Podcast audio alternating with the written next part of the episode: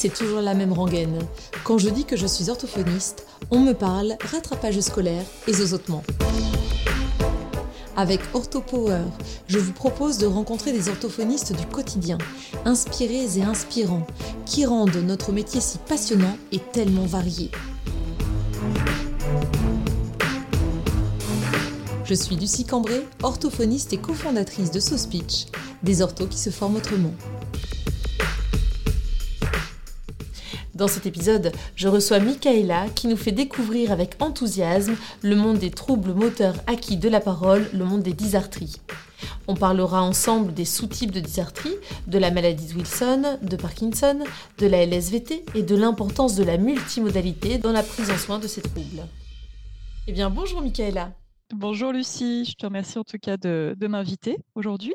Avec plaisir, je t'accueille sur OrthoPower aujourd'hui pour qu'on parle dysarthrie, aussi troubles moteurs acquis de la parole, puisque c'est ton domaine de formation. Et pour tout te dire, c'est ma collègue qui a participé il y a quelques semaines à l'une de tes sessions de formation et qui a été conquise par ta formation qui m'a dit « Ah, ça serait génial qu'il y ait un podcast sur ce sujet ». Et c'est vrai qu'on a l'occasion de parler de ces domaines-là. En tout cas, il y a eu moins d'épisodes que dans certains autres domaines, comme l'oralité, qui a été souvent évoquée dans OrthoPower. Donc, c'est avec grand plaisir et grand intérêt que je vais pouvoir t'écouter aujourd'hui, t'accueillir et t'écouter, parce que au niveau neuro, je peut dire que j'ai pas forcément régulièrement mis à jour mes connaissances, donc un petit rappel de ce que c'est que la dysarthrie, les différentes symptomatologies, les différents syndromes, ça me fera du bien. Très bien, écoutez, moi je suis ravie de participer à ce podcast, merci encore, et puis félicitations aussi pour sa création et l'animation du podcast aussi, voilà. Merci. Très bien. Pour commencer, si tu veux bien te présenter, Michaëla, parce que finalement, nous, on s'est contacté, je t'ai contacté par mail et on a eu l'occasion d'échanger quelques mots juste avant cet entretien. Mais est-ce que tu peux nous en dire davantage sur ton parcours, sur ce qui t'a amené dans le monde de la formation et de la dysarthrie ? Oui, tout à fait. Alors, moi actuellement, je suis orthophoniste et aussi ingénieure de recherche, donc j'ai un temps recherche, donc j'ai cette chance. Et je travaille à l'hôpital Fondation Adolphe de Rothschild, donc dans le 19e arrondissement à Paris. Et je suis sur deux unités, qui est l'unité Parkinson, mouvements anormaux. Donc, j'ai eu la chance de créer un poste sur cette unité-là à mi-temps, et sur un autre poste qui est sur le centre de référence pour la maladie de Wilson, qui est un centre maladie rare, qui a été créé, lui, en 2006 à Lariboisière, au départ, à l'hôpital Lariboisière à Paris également, où j'avais commencé à travailler. Et puis, je suis partie pour quelques années en disponibilité pour recherche, et j'ai repris ce mi-temps récemment, là, en 2020. Donc, j'ai une longue expérience auprès des patients atteints de cette maladie. Et c'est en fait plus ou moins ça qui m'a conduit dans ma pratique à m'orienter vers les dysarthries et aussi plus largement ensuite vers les troubles moteurs acquis de la parole, puisque j'exerçais aussi au départ à l'hôpital Lariboisière dans l'UNV, l'UZNV, et donc les troubles, avec tous les troubles neurovasculaires, et ces patients-là présentaient des dysarthries, mais aussi des apraxies de la parole que je détaillerai ensuite. Donc ça, c'est voilà. Actuellement, je suis à l'hôpital Rothschild. Pour ma formation, moi, j'avais été formée à l'école d'orthophonie de Tours. Et puis, donc juste après, j'ai démarré à Paris, à l'hôpital Lariboisière en neuro. Et alors, pourquoi les dysarthries ? Donc, ce qui m'a amené à ça, c'est que les patients donc, atteints de maladie de Wilson dans ce centre de référence, moi, j'étais donc orthophoniste dans une équipe pluridisciplinaire. Une psychologue clinicienne, neuropsychologue, kiné, etc. Et donc, moi, j'étais censée me prendre en charge, prendre en soin ces patients, mais sur le versant parole, déglutition et voix. Et moi, je sortais de mes études, j'avais eu 2 heures de formation au total sur les dysarthries et les apraxies de la parole, donc j'étais un petit peu limitée. Donc, j'ai commencé à lire, à essayer de suivre des congrès, des formations. Et je me suis dit, bon, là, il va falloir encore compléter. Et c'est là où je me suis inscrite, donc ça, c'est pour mon parcours, dans un master de phonétique et de phonologie en sciences du langage à l'université Sorbonne-Nouvelle. La formation, donc ce master-là, l'intérêt, c'est qu'au niveau des horaires, c'était à peu près jouable avec mon temps plein à l'hôpital. Donc, j'avais mis en place quelques aménagements. Et donc, j'ai fait ce master 2, master 1, master 2, avec un mémoire sur justement les dysarthries dans la maladie de Wilson. Et ça m'a permis de mieux comprendre comment analyser finalement ces troubles moteurs acquis de la parole. et de mieux saisir aussi toutes les subtilités sur le plan acoustique, perceptif, etc. Donc voilà, c'est comme petit à petit je me suis intéressée à ça, j'essayais de mettre un peu les choses au clair. Et puis c'est vrai que au niveau à cette époque-là, au niveau on va dire francophone, on n'avait pas, enfin on avait la BECD, on avait tout le travail qu'avait fait Pascal Auzou, Serge Pinto, Véronique Rolland-Monnoury qui est orthophoniste, Serge Pinto qui est chercheur à Aix-Marseille et Pascal Auzou qui était neurologue, qui avait déjà fait contribuer, apporter un apport sur tous ces troubles moteurs acquis, dont les dysarthries, avec un ouvrage, la BECD qui était parue aussi en 2006. Mais c'est vrai qu'on n'avait pas encore cette connaissance. Donc, ça m'a permis de peaufiner ces connaissances. Donc, j'ai continué. Et puis, dans les dysarthries, chez mes patients, je trouvais qu'il y avait énormément de troubles moteurs, de troubles de l'affluence de la parole. Mmh. Et je me suis dit, tiens, de quelle technique on dispose pour éduquer ces patients? Parce que finalement, quand on arrive à améliorer le trouble de l'affluence, on arrive à clairement les améliorer sur l'intelligibilité et même sur le caractère naturel de la parole pour certains. Donc là, je me suis dit, tiens, si on creusait du côté des troubles de l'affluence de la parole neurodéveloppementaux, bégaiement, bredouillement, et c'est comme ça que j'étais amenée à suivre le DU bégaiement, troubles de l'affluence qui était de la parole, qui était à Paris 6 à l'époque, Sorbonne Université, qui était l'UPMC et qui était dirigée par Véronique Rolland-Monnoury. Donc j'ai fait 2 ans de ce DU qui m'a beaucoup apporté parce qu'il y avait aussi ce pont à faire entre le développemental et l'acquis, voir finalement des techniques qu'on pouvait peut-être transférer chez ces patients avec des troubles acquis, et aussi peut-être à ce moment-là de mieux comprendre quels étaient finalement les troubles moteurs acquis de la parole, de l'affluence, enfin des troubles de l'affluence, je vais y arriver, de la parole dans les troubles moteurs acquis. Donc j'ai essayé de comprendre, donc ça m'a permis un peu d'éclaircir ça, et puis de m'inspirer aussi de toutes ces techniques rééducatives pour mes patients en neurologie. Donc ça c'était assez intéressant. Voilà, et puis toujours en lien avec mon laboratoire dans lequel j'avais fait ce master, donc moi j'étais sollicitée régulièrement pour des tests perceptifs, pour des projets, des mémoires, etc. Et donc là, il y a eu un gros projet, donc je ne sais pas si ta collègue t'en a parlé justement, qui a été mis en place au niveau francophone avec à la fois la participation du Québec, de la Belgique, de la Suisse et de la France avec différents labos. Donc respectivement, c'était Lucie Ménard à Montréal, Véronique Delvaux à Mons en Belgique, Marina Laganaro en Suisse et en France, Cécile Fougeron au laboratoire de phonétique et de phonologie à Paris, qui donc m'ont sollicité pour participer à la création d'un outil informatisé d'évaluation des troubles moteurs acquis de la parole, puisque jusque-là, donc on disposait de la BECD, mais on n'avait pas vraiment d'outils qui étaient normés, validés pour ces patients. Donc là, ça a été une grosse aventure, en fait, parce que ça a commencé en 2015. Donc vraiment, là, les discussions, donc ce qui était très, très riche et stimulant, c'est qu'il y avait des ingénieurs, des informaticiens, des neuropsychologues, des orthophonistes, des chercheurs en linguistique, en neuropsycholinguistique. Donc c'était vraiment très varié. Toutes ces nationalités, ces régiolectes, en fait. Et donc, on s'est mis d'accord et on a créé un protocole et qu'on a finalement expérimenté pendant à peu près 6 ans. Donc ça a été tout ce travail. Et en 2021, il a été mis en ligne à l'été 2021 et donc libre de droit, actuellement accessible. Génial. Et comment s'appelle-t-il ce protocole? Donc c'est MonPaGe, je ne l'ai pas nommé, pardon. MonPaGe, pour MonPaGe, Mons c'est Mons Montréal, pas c'est Paris et je c'est Genève.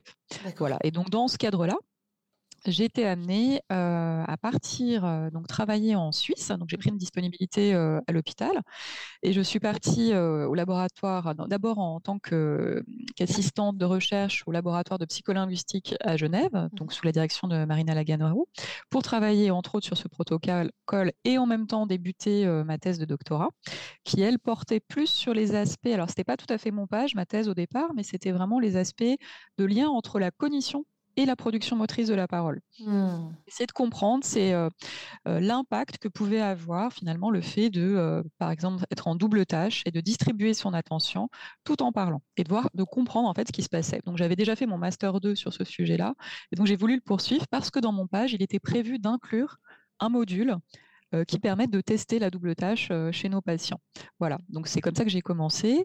Puis ensuite, j'ai eu une autre opportunité donc, de poursuivre en Suisse et je suis partie à l'hôpital universitaire de Genève dans l'équipe du professeur Assal. Et là, donc, j'étais assistante de recherche également. Donc, j'ai continué à travailler sur MonPaGe, sur le protocole. Donc là, c'était dans un projet qui s'appelait MoSpeeDi. Et donc, j'enregistrais des patients, je faisais également des analyses. coordination entre plusieurs laboratoires. Donc voilà, j'ai pu prendre ce temps de recherche et j'ai finalisé donc mon doctorat en fin d'année dernière que j'ai soutenu. Voilà, donc tout le parcours globalement, donc qui est entre la recherche et la clinique. Mm-hmm. Et dans ce parcours-là, donc j'ai eu la chance quand même de faire il y a beaucoup de formations de recherche nécessaires à la recherche, de management de projet, de statistiques, etc., de méthodologie.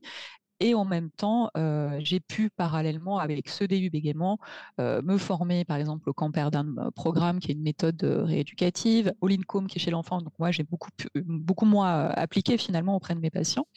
Au bredouillement aussi, à la prise en soin du bredouillement. J'ai pu, alors là, c'est plus récemment, donc là, LSVT aussi, j'ai fait la certification, puisque là, vraiment, je prends en soin ces patients avec des maladies de Parkinson ou des dysarthries hypokinétiques. La technique de la paille avec Benoît Minabrotec. Je souhaiterais davantage me former en voix parce que vraiment c'est essentiel, je pense, pour la prise en soin des patients dysarthriques, même si on doit adapter certains aspects de ces méthodes, de ces approches, on voit pure ORL à la neuro. Mm-hmm. Je pense qu'il y a beaucoup d'éléments qu'on peut reprendre, réadapter pour nos patients dysarthriques, très clairement.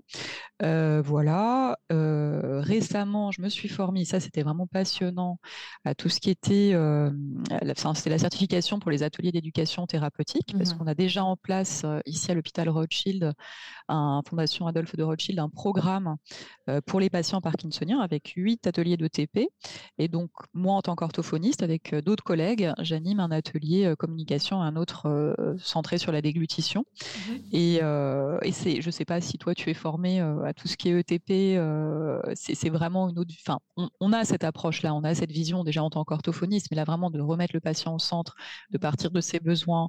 Éventuellement, après, on est aussi sur des groupes, donc c'est aussi une autre dynamique. C'est vraiment... puis avec même d'autres professionnels de santé, le fait de l'animer, c'est vraiment enrichissant. Ça nous permet encore de modifier... la prise en soin, mais même aussi, alors je trouve que ça a une influence sur les formations qu'on va pouvoir donner aux professionnels. Je trouve aussi dans la dynamique, dans l'apprentissage, tout ce qu'on peut mettre en place. Donc j'ai pu faire ça. Super. Et ouais, c'est super. Et c'est vrai que voilà, moi après. Et oui, et puis récemment, si c'est ça, moi, ma question, c'est vraiment toujours faire ces ponts. Je trouve qu'on a en orthophonie, on coupe peut-être un peu trop du fait peut-être du champ de compétences qui est subdivisé avec nos actes, etc. Mais on coupe peut-être un peu trop tout ce qui est adulte et enfant, et vraiment de pouvoir faire des ponts. C'est essentiel à mon sens de le faire à la fois sur des troubles du langage écrit, du langage oral, enfant-adulte, de faire vraiment ces liens. Moi j'en avais conscience, mais peut-être pas autant. À un moment donné, j'ai travaillé en service de médecine préventive à l'université, donc je voyais des étudiants pour faire des sortes de bilans, pour mettre en place des aménagements au niveau de leurs études, et là je voyais un peu l'évolution de ces troubles du langage écrit chez l'adulte. Et je me suis dit, ah mais mince, alors en fait, c'est fort possible que je passe à côté d'un certain nombre de troubles chez mes adultes en neuro, que j'évalue post-AVC ou autre, et je ne mesure pas peut-être l'impact que pourraient avoir ces troubles-là en plus. Donc ça m'a quand même, je me suis bien remise en question à ce moment-là par rapport à ça.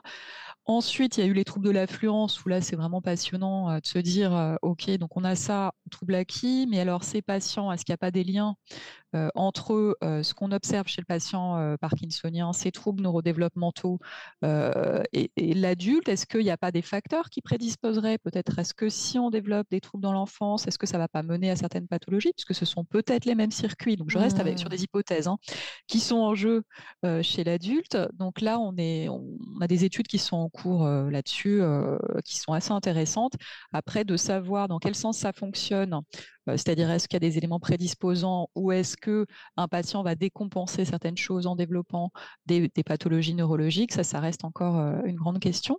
Et puis plus récemment, ça c'était vraiment passionnant pour moi, j'ai suivi une formation une des formations sur l'oralité qui est en France. Et pour essayer justement de faire, parce que moi je suis beaucoup sur la motricité orofaciale chez l'adulte, on n'a pas actuellement, c'est ce que je dis souvent dans mes formations, d'outils, je trouve vraiment très clairs pour évaluer, pour coter, pour la motricité chez l'adulte. Donc, il y a beaucoup de choses à faire. Et déjà de mieux comprendre, parce que ça, c'était des notions que j'avais vues quand j'étais en études d'orthophonie, mais que je n'ai pas reprises moi après. de voir vraiment ce développement chez l'enfant et de pouvoir faire des liens sur ce qu'on observe, par exemple, sur le neurodégénératif. C'était vraiment passionnant. Et je pense que là, il y a vraiment énormément de points encore à développer entre les deux versants, les deux extrêmes de la vie. Donc, ça veut dire que tu vas continuer à proposer des points de recherche. Voilà, c'est sans fin, tu vois. Tu continues la recherche, de toute façon. Et puis, c'est aussi certainement une dynamique, une gymnastique de l'esprit, de toujours se poser des questions par rapport à ce qu'on fait, ce qu'on peut faire, les ponts, comme tu l'expliquais très bien. C'est hyper intéressant, en effet. Ça peut être des super sujets de mémoire pour les étudiants qui n'ont pas d'idée, tu vois, et qui pourraient se dire, mais en fait... Ils peuvent se lancer, exactement. Non, mais je lance des appels, parce que sur la motricité orofaciale, alors certes, on sait bien que la parole est une fonction et qu'on ne peut pas calquer complètement ce qu'on observe au niveau motricité orofaciale en non-verbal sur le verbal, mais c'est quand même, au niveau de l'analyse, je trouve qu'on est quand même très limité par rapport à notre interprétation des signes, compte tenu aussi de la variabilité qu'on a chez les sujets.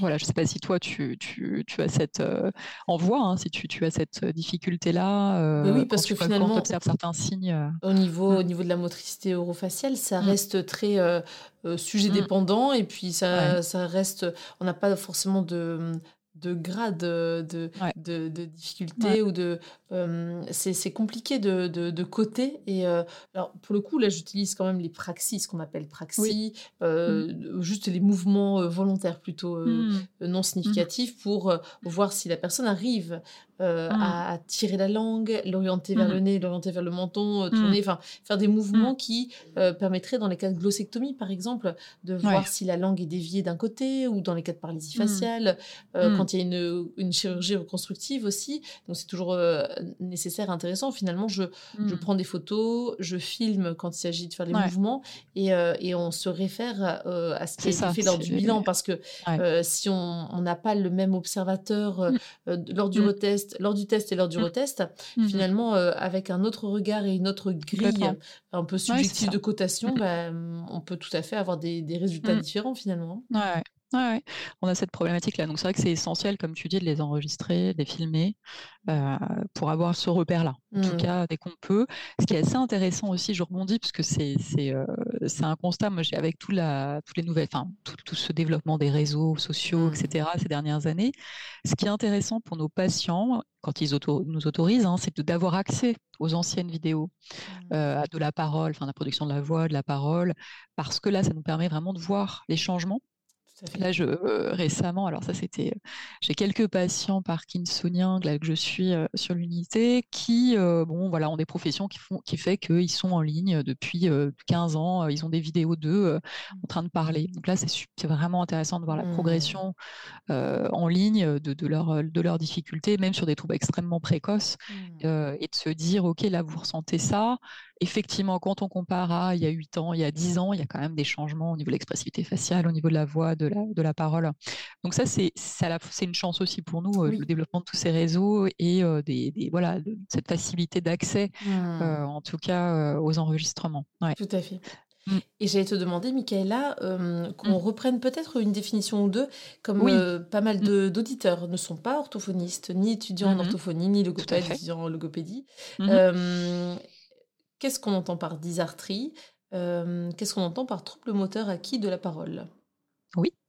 Alors, les dysarthries, elles sont définies comme des troubles de l'exécution motrice et ou du contrôle moteur de la parole, qui est secondaire en fait à des lésions cérébrales qui sont acquises et qui vont être d'ordre tumoral, neurodégénératif, vasculaire, infectieux, etc., et qui vont toucher à la fois le système nerveux central ou périphérique. Donc ça va être vraiment au niveau cortical, au niveau sous-cortical, du cervelet, mais aussi tout ce qui va concerner les axones de nos nerfs qui vont venir innerver en fait la face, le larynx, mais aussi tout le système respiratoire qui permet de produire la voix et la parole.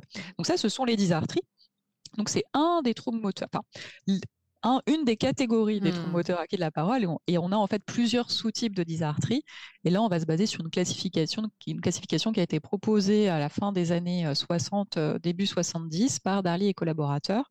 Donc ça, c'est des gens qui travaillaient à la Mayo Clinic aux États-Unis, à Rochester, dans le Minnesota. Et actuellement, on se base toujours sur leur classification. Donc ça, ce sont les dysarthries. Donc on a 8 sous-types qui sont décrits. Et à côté de ça, donc ce sont les anglo-saxons qui ont beaucoup développé ce concept de motor speech disorder ou speech motor disorders, qu'on a nous traduit en trouble moteur acquis de la parole, mais peut-être que le terme sera encore modifié dans les années à venir. Donc, c'est ce que j'ai proposé en tout cas. Et donc on a vraiment des spécialistes de ce domaine-là au niveau international.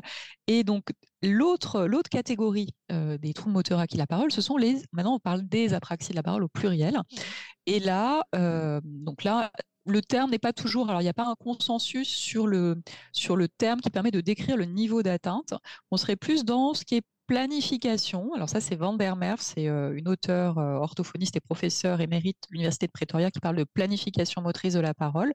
Donc c'est là où on va récupérer les plans moteurs abstraits de la réalisation des unités de parole. Alors les unités de parole, pareil, c'est discuté encore. On suppose que ce serait la syllabe.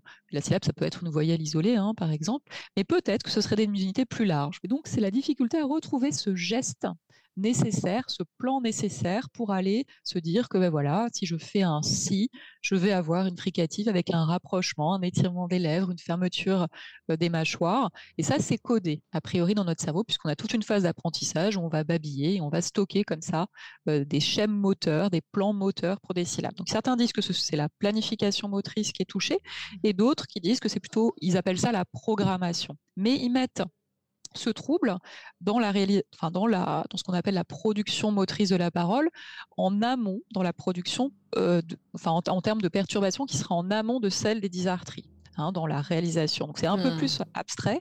Et ce qui est difficile actuellement encore au niveau de la connaissance qu'on a des apraxies de la parole, au niveau international, c'est qu'on n'a pas de consensus sur le noyau dur des signes qui la caractérisent, parce qu'elle est en fait entre deux. Elle est entre les dysarthries et entre les aphasies avec les troubles phonologiques, où là, on a une représentation abstraite des phonèmes du mot qui est élaborée, en fait. Donc, on est entre cette représentation phonologique abstraite des phonèmes qui constituent les unités et cette réalisation du mouvement qui serait plus de l'ordre de l'exécution ou du contrôle, qu'on appelle aussi programmation motrice pour le contrôle, qu'on aurait dans les dysarthries. On est entre deux et finalement... Peut-être que la frontière, elle n'est pas si facile à fournir, puisqu'il y aurait peut-être aussi un continuum et que ce ne serait pas comme ça coupé.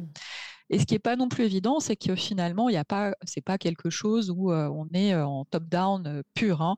On a bien sûr des boucles et énormément de processus à chaque niveau, à chaque étape de production. Donc finalement, au niveau de la planification motrice, on aurait un certain nombre de feedbacks qui seraient aussi en jeu. On arrive dans la programmation motrice, puis dans l'exécution motrice qui concerne davantage ces deux niveaux-là, les dysarthries, selon le modèle. Je me base sur le modèle de Van der Merwe. Et là, de nouveau, on a un grand nombre de processus de feedback. Donc, finalement, c'est pour ça qu'on parle des dysarthries et des apraxies de la parole, puisqu'il pourrait y en avoir de plusieurs types aussi à chaque niveau. Et dans les apraxies de la parole, elles diffèrent aussi selon l'étiologie, puisqu'on a des étiologies neurodégénératives avec vraiment des troubles très caractéristiques. Et là, de nouveau, l'équipe qui travaille à la Mayo Clinic, donc ils ont gardé cette tradition, ils ont un gros corpus, des énormes bases de données sur ces patients. Eux, ils ont donc beaucoup de données pour essayer de caractériser ces troubles. Et ils ont décrit dans les apraxies de la parole neurodégénératives 3 types. Un type qui serait plutôt mixte, un type qui serait plutôt phonétique et un trouble qui serait plutôt prosodique, qu'ils ont décrit, après avec des dominantes, mais qui au final vont peut-être s'estomper, et on aura quelque chose de plutôt mixte par la suite dans l'évolution. Et avec des formes différentes dans le neurodégénératif et des formes quand même assez différentes dans le vasculaire, finalement, qui sont très fréquentes post-AVC en fait, mais sous-diagnostiquées. Peut-être parce que mêlées aux aphasies qui peuvent être massives aussi et aux dysarthries, et parce que justement c'est cette jonction-là qui rend le diagnostic difficile pour les professionnels. Donc voilà. Et nous, en France, dans le monde francophone, on est un peu à la traîne par rapport à cette connaissance qu'avait les anglo-saxons, enfin au niveau international, même les Allemands, en Allemagne aussi, il y a des grosses équipes, l'équipe de Ziegler qui travaille beaucoup sur les apraxies de la parole.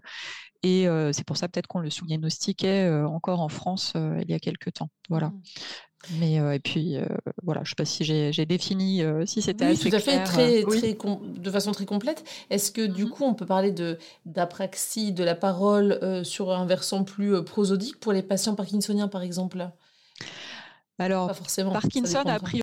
On ne s'attend pas à ce qu'il y ait une apraxie de la parole. Ça serait plutôt des dysarthries. Tout à fait. Voilà. Ouais. Une dysarthrie avec ce qu'on appelle majoritairement, donc dans la forme prototypique, elle serait hypokinétique. Dans l'évolution, elle devient hyperkinétique.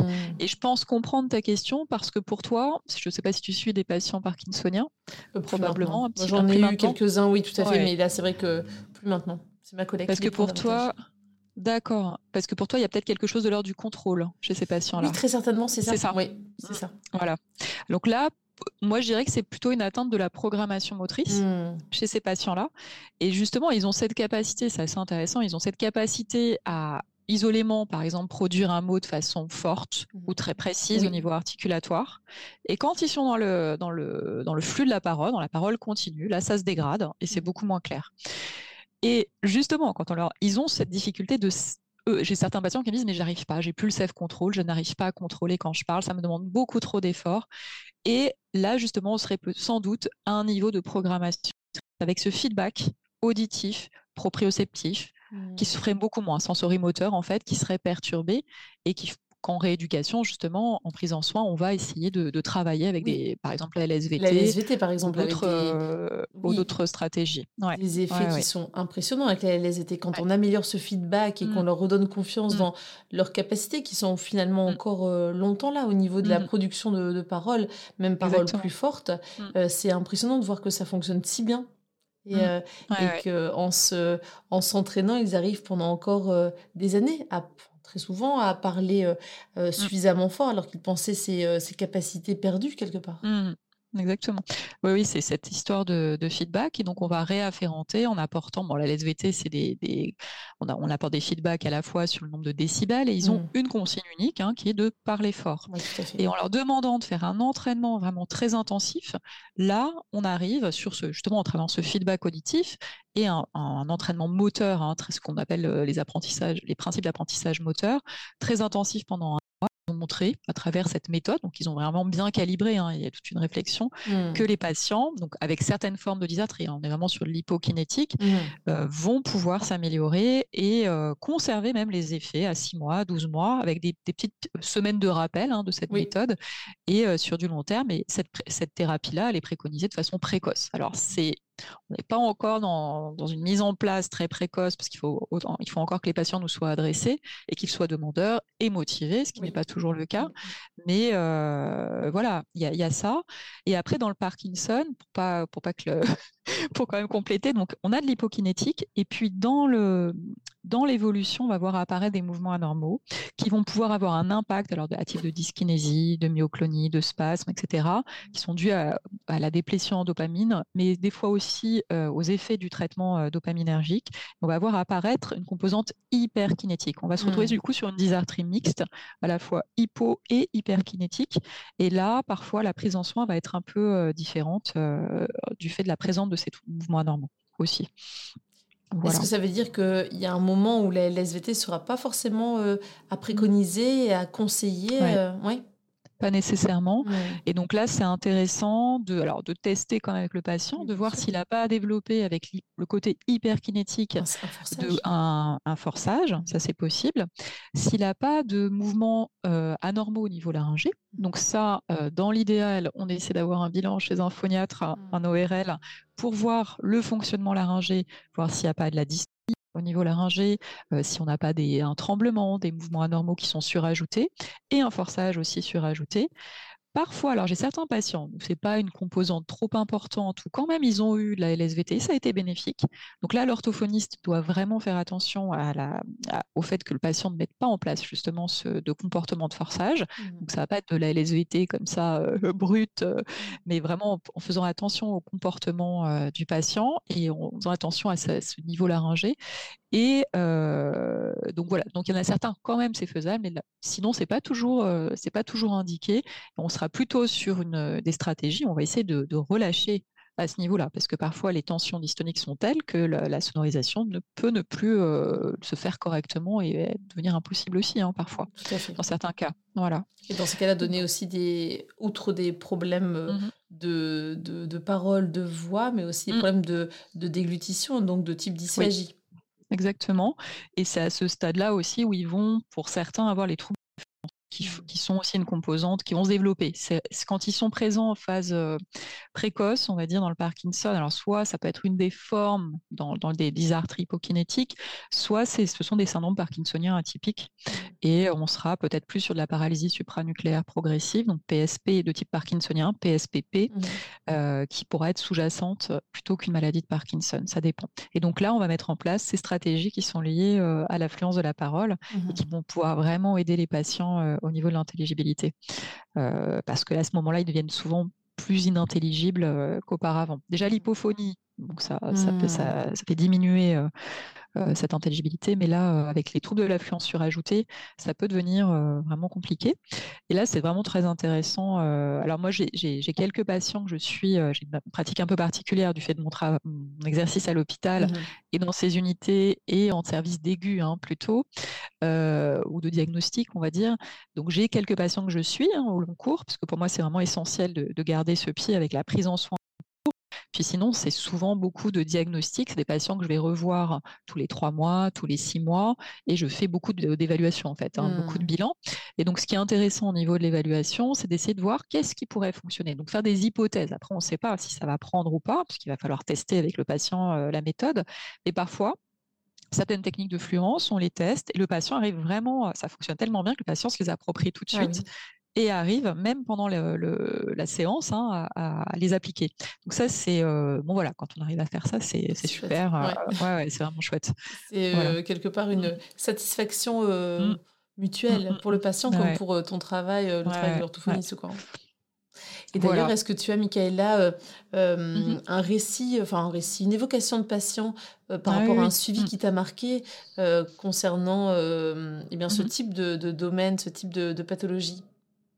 Alors, il y a des choses assez intéressantes. Alors, j'ai beaucoup de patients chroniques que je suis, du fait de par exemple, dans le centre de référence pour la maladie de Wilson, c'est des patients que je connais maintenant depuis plus d'une dizaine d'années, une quinzaine d'années même, je dirais, pour certains, que j'ai vus il y a une quinzaine d'années en rééducation, je les ai vraiment pris en soin.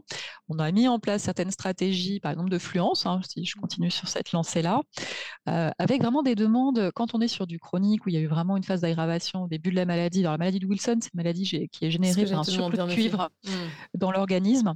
Et donc, c'est une maladie métabolique, un trouble de métabolisme des métaux. Et donc là, c'est le cuivre qui est en question. Alors, il y a d'autres maladies qui sont liées à un trouble du métabolisme du cuivre.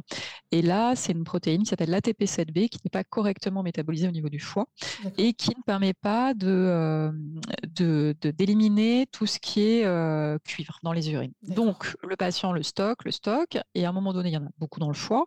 Parfois, ça se manifeste et on a une cirrhose ou des manifestations hépatiques.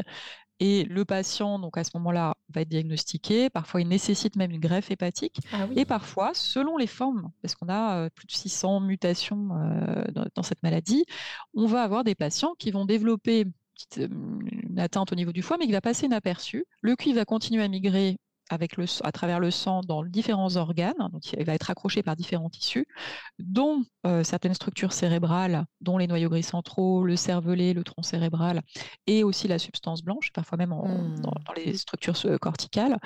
Et là, il va développer une forme hépatoneurologique de la maladie, qui, pour certains, va être diagnostiquée rapidement, et pour d'autres, comme c'est une maladie rare, l'errance va être un peu plus longue. D'accord. Et pendant ce temps-là, ils vont continuer à s'aggraver. Donc, on a des traitements pour la majorité des patients. Ça fonctionne. Ce sont des chélateurs du cuivre, des sels de zinc, majoritairement. Dans ces cas-là, c'est réversible ou pas du tout pour des patients qui sont pris suffisamment tôt? Oui, voilà. Là, il y en a certains, ça marche assez bien, mais par contre, c'est un traitement à vie, une surveillance, un contrôle à vie. Ah oui. pour ceux que je vois moi, c'est justement ceux qui malheureusement peuvent continuer à s'aggraver, pour d'autres qui vont rester plus stables, qui vont s'améliorer, mais pas avec une amélioration complète au niveau neuro, et qui vont garder une dysarthrie chronique, peut-être une dysphagie, mais il y a des compensations quand même qui se mettent en place, et aussi parfois des troubles cognitifs, cognitivo-comportementaux qui vont être associés.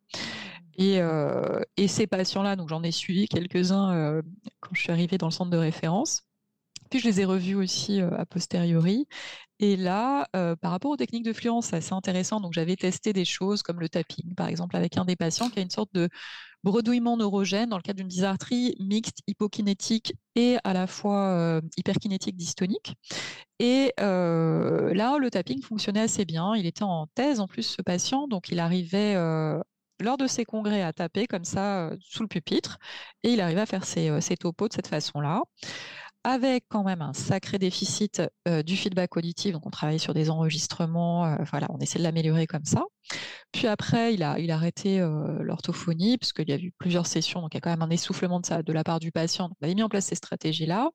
Et puis, quelques années plus tard, il revient me voir, il me dit « j'aimerais bien reprendre des séances, parce que là, j'ai eu mes fiches, je suis embêtée, parce que c'est quand même compliqué pour communiquer.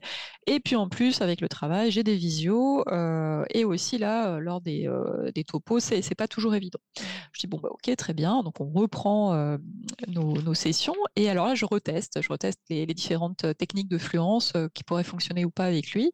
Et alors, là c'était... Je ne sais pas ce qui fait que, parce qu'on se dit, d'un patient à l'autre, que ce soit différent, mais là, sur un patient qui, au niveau de l'IRM, c'est resté stable, on a les mêmes signes, etc., la même stratégie ne fonctionnait plus. C'est-à-dire que le tapping, il n'y arrivait plus, ça ne marchait pas, ça ne permettait pas de ralentir le débit. Et ce qui fonctionnait, c'était plutôt quelque chose de l'ordre de la parole prolongée. Donc vraiment du type Camperdown Program en fait, mais adapté. Et pareil, réafferentation de la boucle auditive. Il arrivait, alors je lui demandais vraiment de s'entraîner tous les jours, donc il le faisait dans sa voiture, il avait des temps comme ça où il le faisait. Et alors il arrivait à l'appliquer en visio. Donc il se faisait sa session de ralentissement maximal avant la visio, puis après il était parti. Par contre, alors c'est là son épouse l'entendait, elle disait non mais c'est fou quand même, parce qu'à la maison du coup il était un peu en off et il se relâchait, parce que c'est difficile de leur demander d'être en permanence comme ça sur des stratégies. Donc voilà, donc ça c'était juste, c'était une anecdote plus par rapport à ce...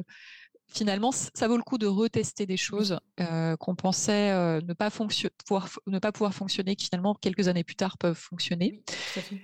Voilà. Et puis après, faire des liens avec. C'est vrai que là, tu nous as évoqué toutes tes formations. Les orthophonistes en général se forment beaucoup dans différents domaines finalement, et même si on n'utilise pas la totalité du contenu d'une formation, on va aller piocher en fonction, faire des liens, des ponts, comme tu disais très justement, pour nos patients, pour ce patient-là qui a peut-être la même pathologie qu'un autre, mais ça sera pas le même suivi, la même symptomatologie. Donc du coup, c'est intéressant en effet de souvent essayer de se renouveler dans la prise en charge et de revoir un peu ces pistes thérapeutiques quand même. Ouais, complètement. Et là, ce qui était intéressant, c'était de voir finalement, parce que du coup, le Camperdown, je ne m'étais pas penchée sur cette méthode.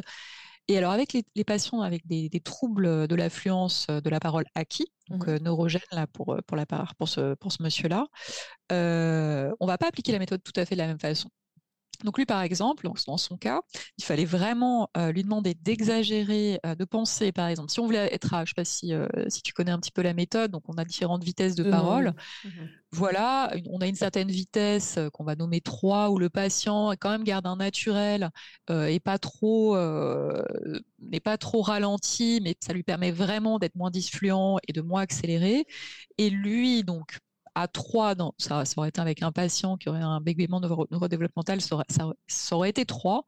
Et lui, il fallait qu'il pense 6, finalement, un ralentissement beaucoup plus important pour arriver à être à 3. Ah, sinon, parce qu'il y avait toujours ce décalage, donc on était à 6 finalement, donc, mais si je lui avais dit de penser à 6, ça n'a pas été bon, il aurait fallu être à 9. Donc toujours penser plus... donc ça demandait un contrôle supplémentaire quand même.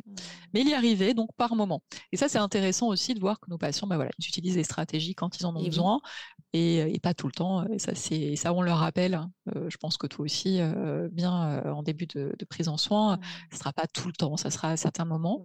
Et je sais pas après, toi, si tu as l'occasion de revoir des patients que tu as suivis en prise en soin plusieurs années après et de voir ce qui est resté finalement.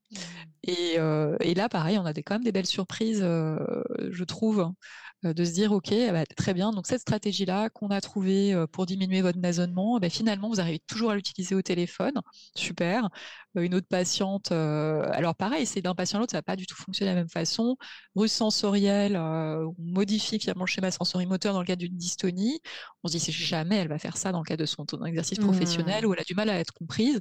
Et bien, si finalement, elle va le réutiliser, c'est quand même une stratégie qui est visible, mais elle le fait parce que ça l'aide énormément. Et oui, et les patients arrivent à faire sienne des techniques qu'on leur propose, et c'est ça qui est encore plus encourageant, souvent quand on voit les effets qui sont dans ces cas-là quasiment immédiats. Alors, pour pouvoir les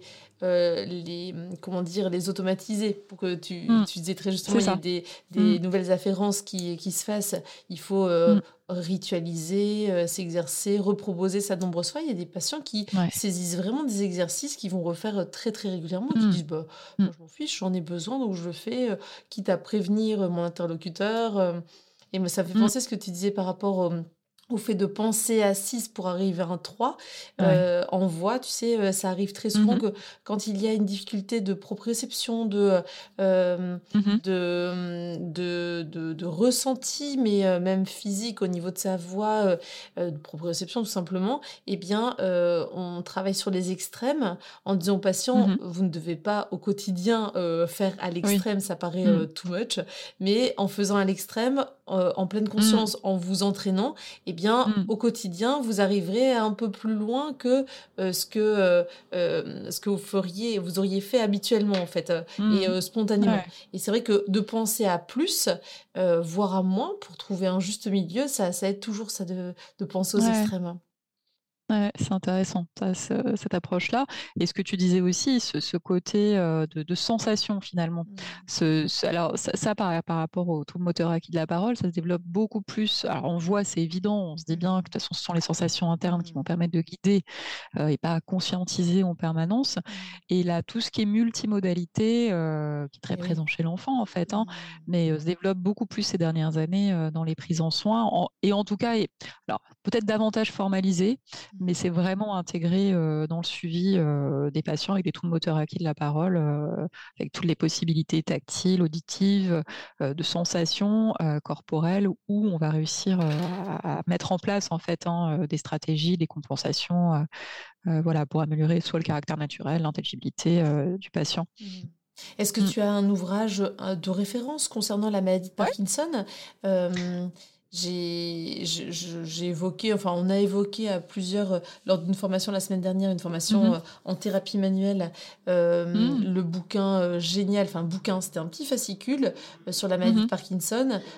Si je ne me trompe, je peux le retrouver, trouble de l'élocution et de la voix dans la maladie de Parkinson, un petit fascicule destiné aux patients jaune et bleu. Ouais. Oui, c'est de l'association France Parkinson, peut-être. Il me semble. C'est celui-ci. Je vais le prendre très bien fait. Alors du coup, c'est Troubles de la voix et de la parole dans la maladie de Parkinson de Sandrine Hirt, édité à Orthodition, chez Orthodition. Et c'est vrai que c'est une petite pépite, alors qui n'est malheureusement plus éditée, mais en tout cas, c'est un ouvrage. Enfin, c'est un petit fascicule qui était distribué, qu'on pouvait distribuer aux patients et qui était vendu par lot de 4-5, il me semble, pour une somme modique. Ouais. Et je me suis dit, mais ça, c'est vraiment le petit fascicule qui peut, le petit carnet, en fait, du patient qui peut les aider, au niveau de la mobilité de la face, au niveau du débit, au niveau du contrôle du souffle, de l'intensité. Enfin, il y avait vraiment pas mal de choses et je trouve ça super bien. Je sais pas si tu as d'autres ouvrages comme ça. Alors, sur le Parkinson, malheureusement, alors, il y a l'association France Parkinson qui met en place un certain nombre de fascicules, de livrets avec des conseils pour les patients. Donc là, il y a beaucoup de choses à prendre. Ils mettent même en place des ateliers d'éducation thérapeutique pour les patients sur différents axes, mais c'est assez riche à ce niveau-là, même en passant par des stratégies artistiques, par exemple. Et les patients sont assez demandeurs de ça. Alors moi, c'était plus pour les patients, à part ça, j'ai pas énorme. Si, après, il y a tout ce qui est vidéo en ligne. Il y a des choses assez intéressantes, notamment, là, je pense à France, non, pas France Parkinson, mais Parkinson au Québec. L'association, je vais peut-être me tromper, c'est Parkinson Québec ou quelque chose comme ça. à vérifier et qui propose des capsules en ligne qui expliquent en fait les troubles aux patients. Et je les trouve assez claires. Elles sont vraiment très bien faites et ça, je les recommande aussi. Super, pour, c'est une bonne idée, en effet. Ouais, elles sont vraiment très bien. Il y a des conférences aussi qui sont retransmises, vraiment très claires là-dessus. Voilà, globalement, pour le Parkinson. C'est en effet ça. Parkinson. J'ai regardé Michaëla en même temps. Donc, en effet, c'est bien Parkinson Québec. C'est ça. Il y a des conférences disponibles, des petites capsules, des vidéos sur YouTube en tapant juste vraiment Parkinson Québec. Super. Ouais. Ouais, très, très bien. Ça, je le recommande. Et puis, pour les professionnels, alors là, malheureusement, on est sur... Parce que les ouvrages sur les dysarthries ne sont pas réédités, malheureusement, actuellement, en français. Hein. Ouais. Donc, on aurait sur ce que... Enfin, moi, vraiment, je recommande ces deux filles, DU2FY, Motor Speech Disorders. Il y a la 4e édition en 2019. Et ce qui est intéressant, donc lui maintenant il est professeur émérite, c'est toujours l'équipe de la Mayo Clinic. Il a construit cet ouvrage par rapport au cours qui est dispensé à ses étudiants en orthophonie. Donc il y a à la fois un côté très clinique dans sa manière de présenter et en même temps il prend en compte toutes les références et il y a des vidéos en ligne. Si on achète l'ouvrage, on a accès à des vidéos en ligne et je trouve que c'est très didactique. Et vraiment, on a à la fois ce côté, donc c'est en anglais, certes, mais on a ce côté très clinique et à la fois axé sur la recherche, sur les problématiques. Ils ont leur cohorte et ils peuvent quand même donner quelques éléments d'épidémiologie par rapport à cette cohorte, c'est-à-dire quelle est la prévalence des troubles, etc. Donc avec toujours les biais du recrutement qu'ils peuvent avoir dans leur clinique, certes, mais on n'a pas beaucoup de chiffres en fait, à part l'équipe aussi de Ziegler en Allemagne, qui elle aussi a une grosse base de données, mais voilà, donc c'est vraiment, moi je recommande cet ouvrage-là. Parfait, voilà. Merci. Bah, je pense qu'on a des billes pour se sentir plus à l'aise dans les cas de dysarthrie ou encore d'apraxie de la parole. En tout cas, là, concernant Parkinson, on sait qu'on est davantage dans le cas des dysarthries. Je ne méconnaissais, tu vois, je ne connaissais même pas l'existence de ces capsules. Je vois en effet qu'il y a marché plus vite pour les malades atteints de Parkinson. C'est super bien parce que ça s'adresse directement à eux par rapport à leurs difficultés qu'ils rencontrent au quotidien et pas seulement au niveau de la parole. Donc, en effet, je pense que ça va être utile pour pas mal d'entre nous. Merci beaucoup, Michaëla. Je t'en prie. Bon, est-ce que tu as quelque chose à rajouter par rapport à cet entretien, Michaëla ? Écoute, c'était un plaisir de pouvoir échanger sur ces troubles, sur ce qu'on peut proposer, sur le fait que c'est extrêmement riche dans notre pratique au quotidien, qu'on en apprend tous les jours, on s'arrête jamais d'apprendre, et puis même par ces échanges là dans le cadre du podcast, ça enrichit, on s'enrichit mutuellement, c'est très agréable. Tout à fait.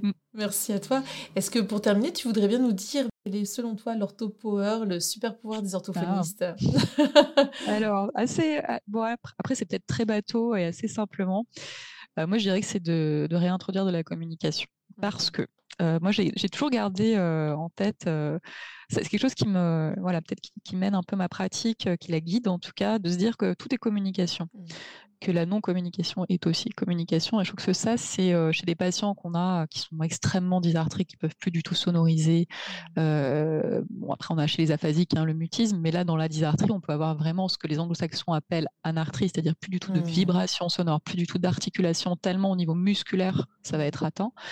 Et donc là, de se dire finalement, qu'est-ce que nous, en tant qu'orthophonistes, qu'est-ce qu'on pourrait apporter finalement chez quelqu'un comment on pourrait communiquer, par quelle voie on peut toujours communiquer, qu'est-ce qu'on va pouvoir trouver, les gestes, les CA, et quelle est l'envie finalement aussi de la personne derrière. Est-ce que cette personne a envie de communiquer, qu'est-ce qu'elle a envie de nous communiquer, parce que nous, on peut beaucoup transférer aussi dans ces cas-là ce qu'on aimerait voir, mais finalement, c'est pas toujours ce que la personne cherche et de pouvoir agir, même si, c'est ce que je dis dans mes formations, mais chez quelqu'un qui n'a pas la possibilité de se mouvoir pour pouvoir exprimer quelque chose, pouvoir faire des gestes ou même un code oui-non, de se dire cette communication de toute façon elle existe quand même puisque cette personne est là et je vais peut-être agir sur l'environnement, sur l'entourage, les aidants pour quand même qu'il y ait quelque chose. Et ça pose finalement des questions, même, je dirais, même ça va au-delà, ça va des questions philosophiques et d'éthique. C'est-à-dire, qu'est-ce qu'on... et nous, on se positionne en tant qu'orthophoniste à ce niveau-là. C'est-à-dire... voilà, qu'est-ce que je peux faire pour réintroduire la communication, quelle qu'elle soit, pour que ce sujet soit une personne qui existe en fait. Voilà. Et je trouve ça assez beau de se placer là. Tout à fait. Je te rejoins complètement concernant cette vision plus philosophique, éthique de notre métier, de la communication entre humains, tout simplement. Ça me fait penser à une dame que je vois qui refuse tout moyen de communication et pourtant qui est sévèrement dysarthrique. Et malheureusement, à chaque fois, je me dis, mais ma venue est-elle justifiée en tant qu'orthophoniste, puisque j'ai essayé tous les moyens de communication possibles, tous les supports possibles, et finalement elle refuse. Alors tant qu'elle refuse, mais qu'elle veut bien que je vienne, c'est qu'elle espère que ça aille mieux. Donc on travaille quand même, on essaie de travailler l'articulation, même s'il n'y a plus grand-chose, mais en tout cas tout ce qui est communication, moyen de communication alternatif, amélioré, ça c'est juste pas possible, elle refuse en bloc. Et concernant l'éthique, une des attenantes avait dit, mais vous devez l'obliger à utiliser ça. Et j'avais dit, mais d'un point de vue éthique, c'est juste pas possible. Je ne peux pas obliger cette dame à adopter quelque chose qu'elle ne veut pas. Enfin, ça se pose aussi bien chez une dame de 90 ans que chez un enfant qui en a 3. Enfin, et cette dame m'avait dit, mais je comprends que votre règlement vous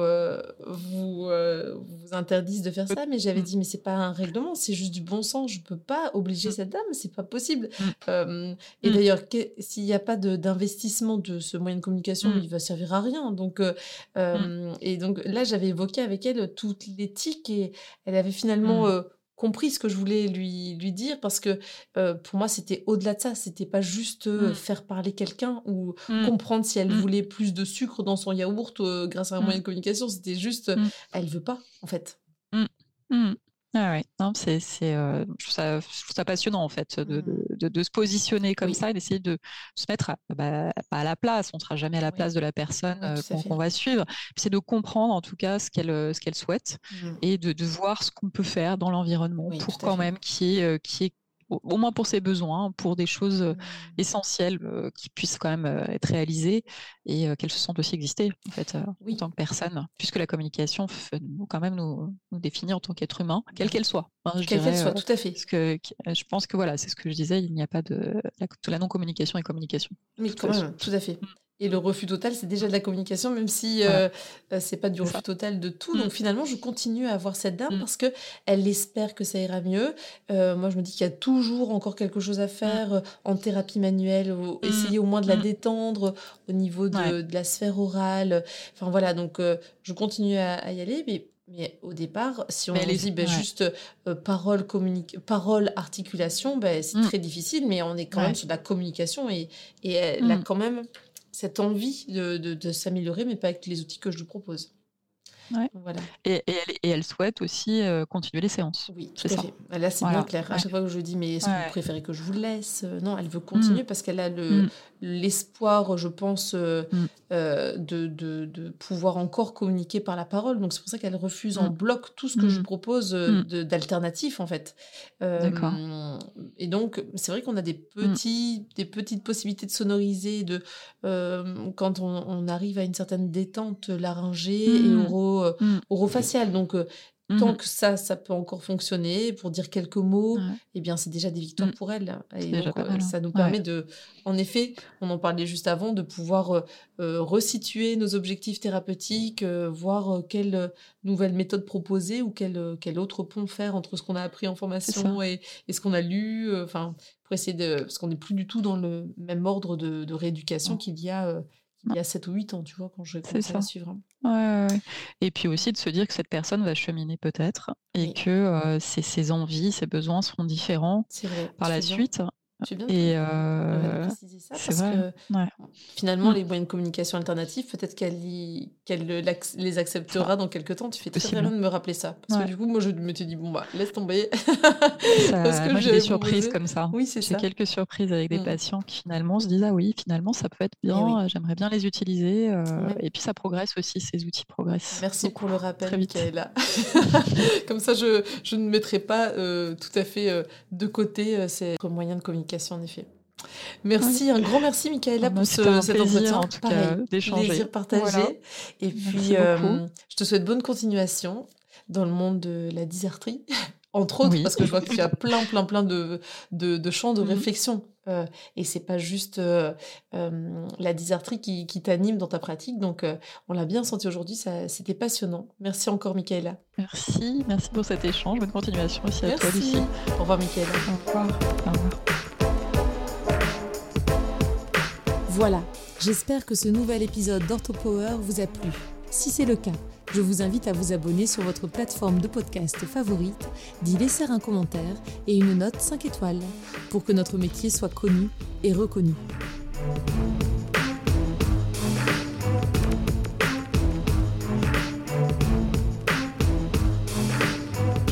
OrthoPower.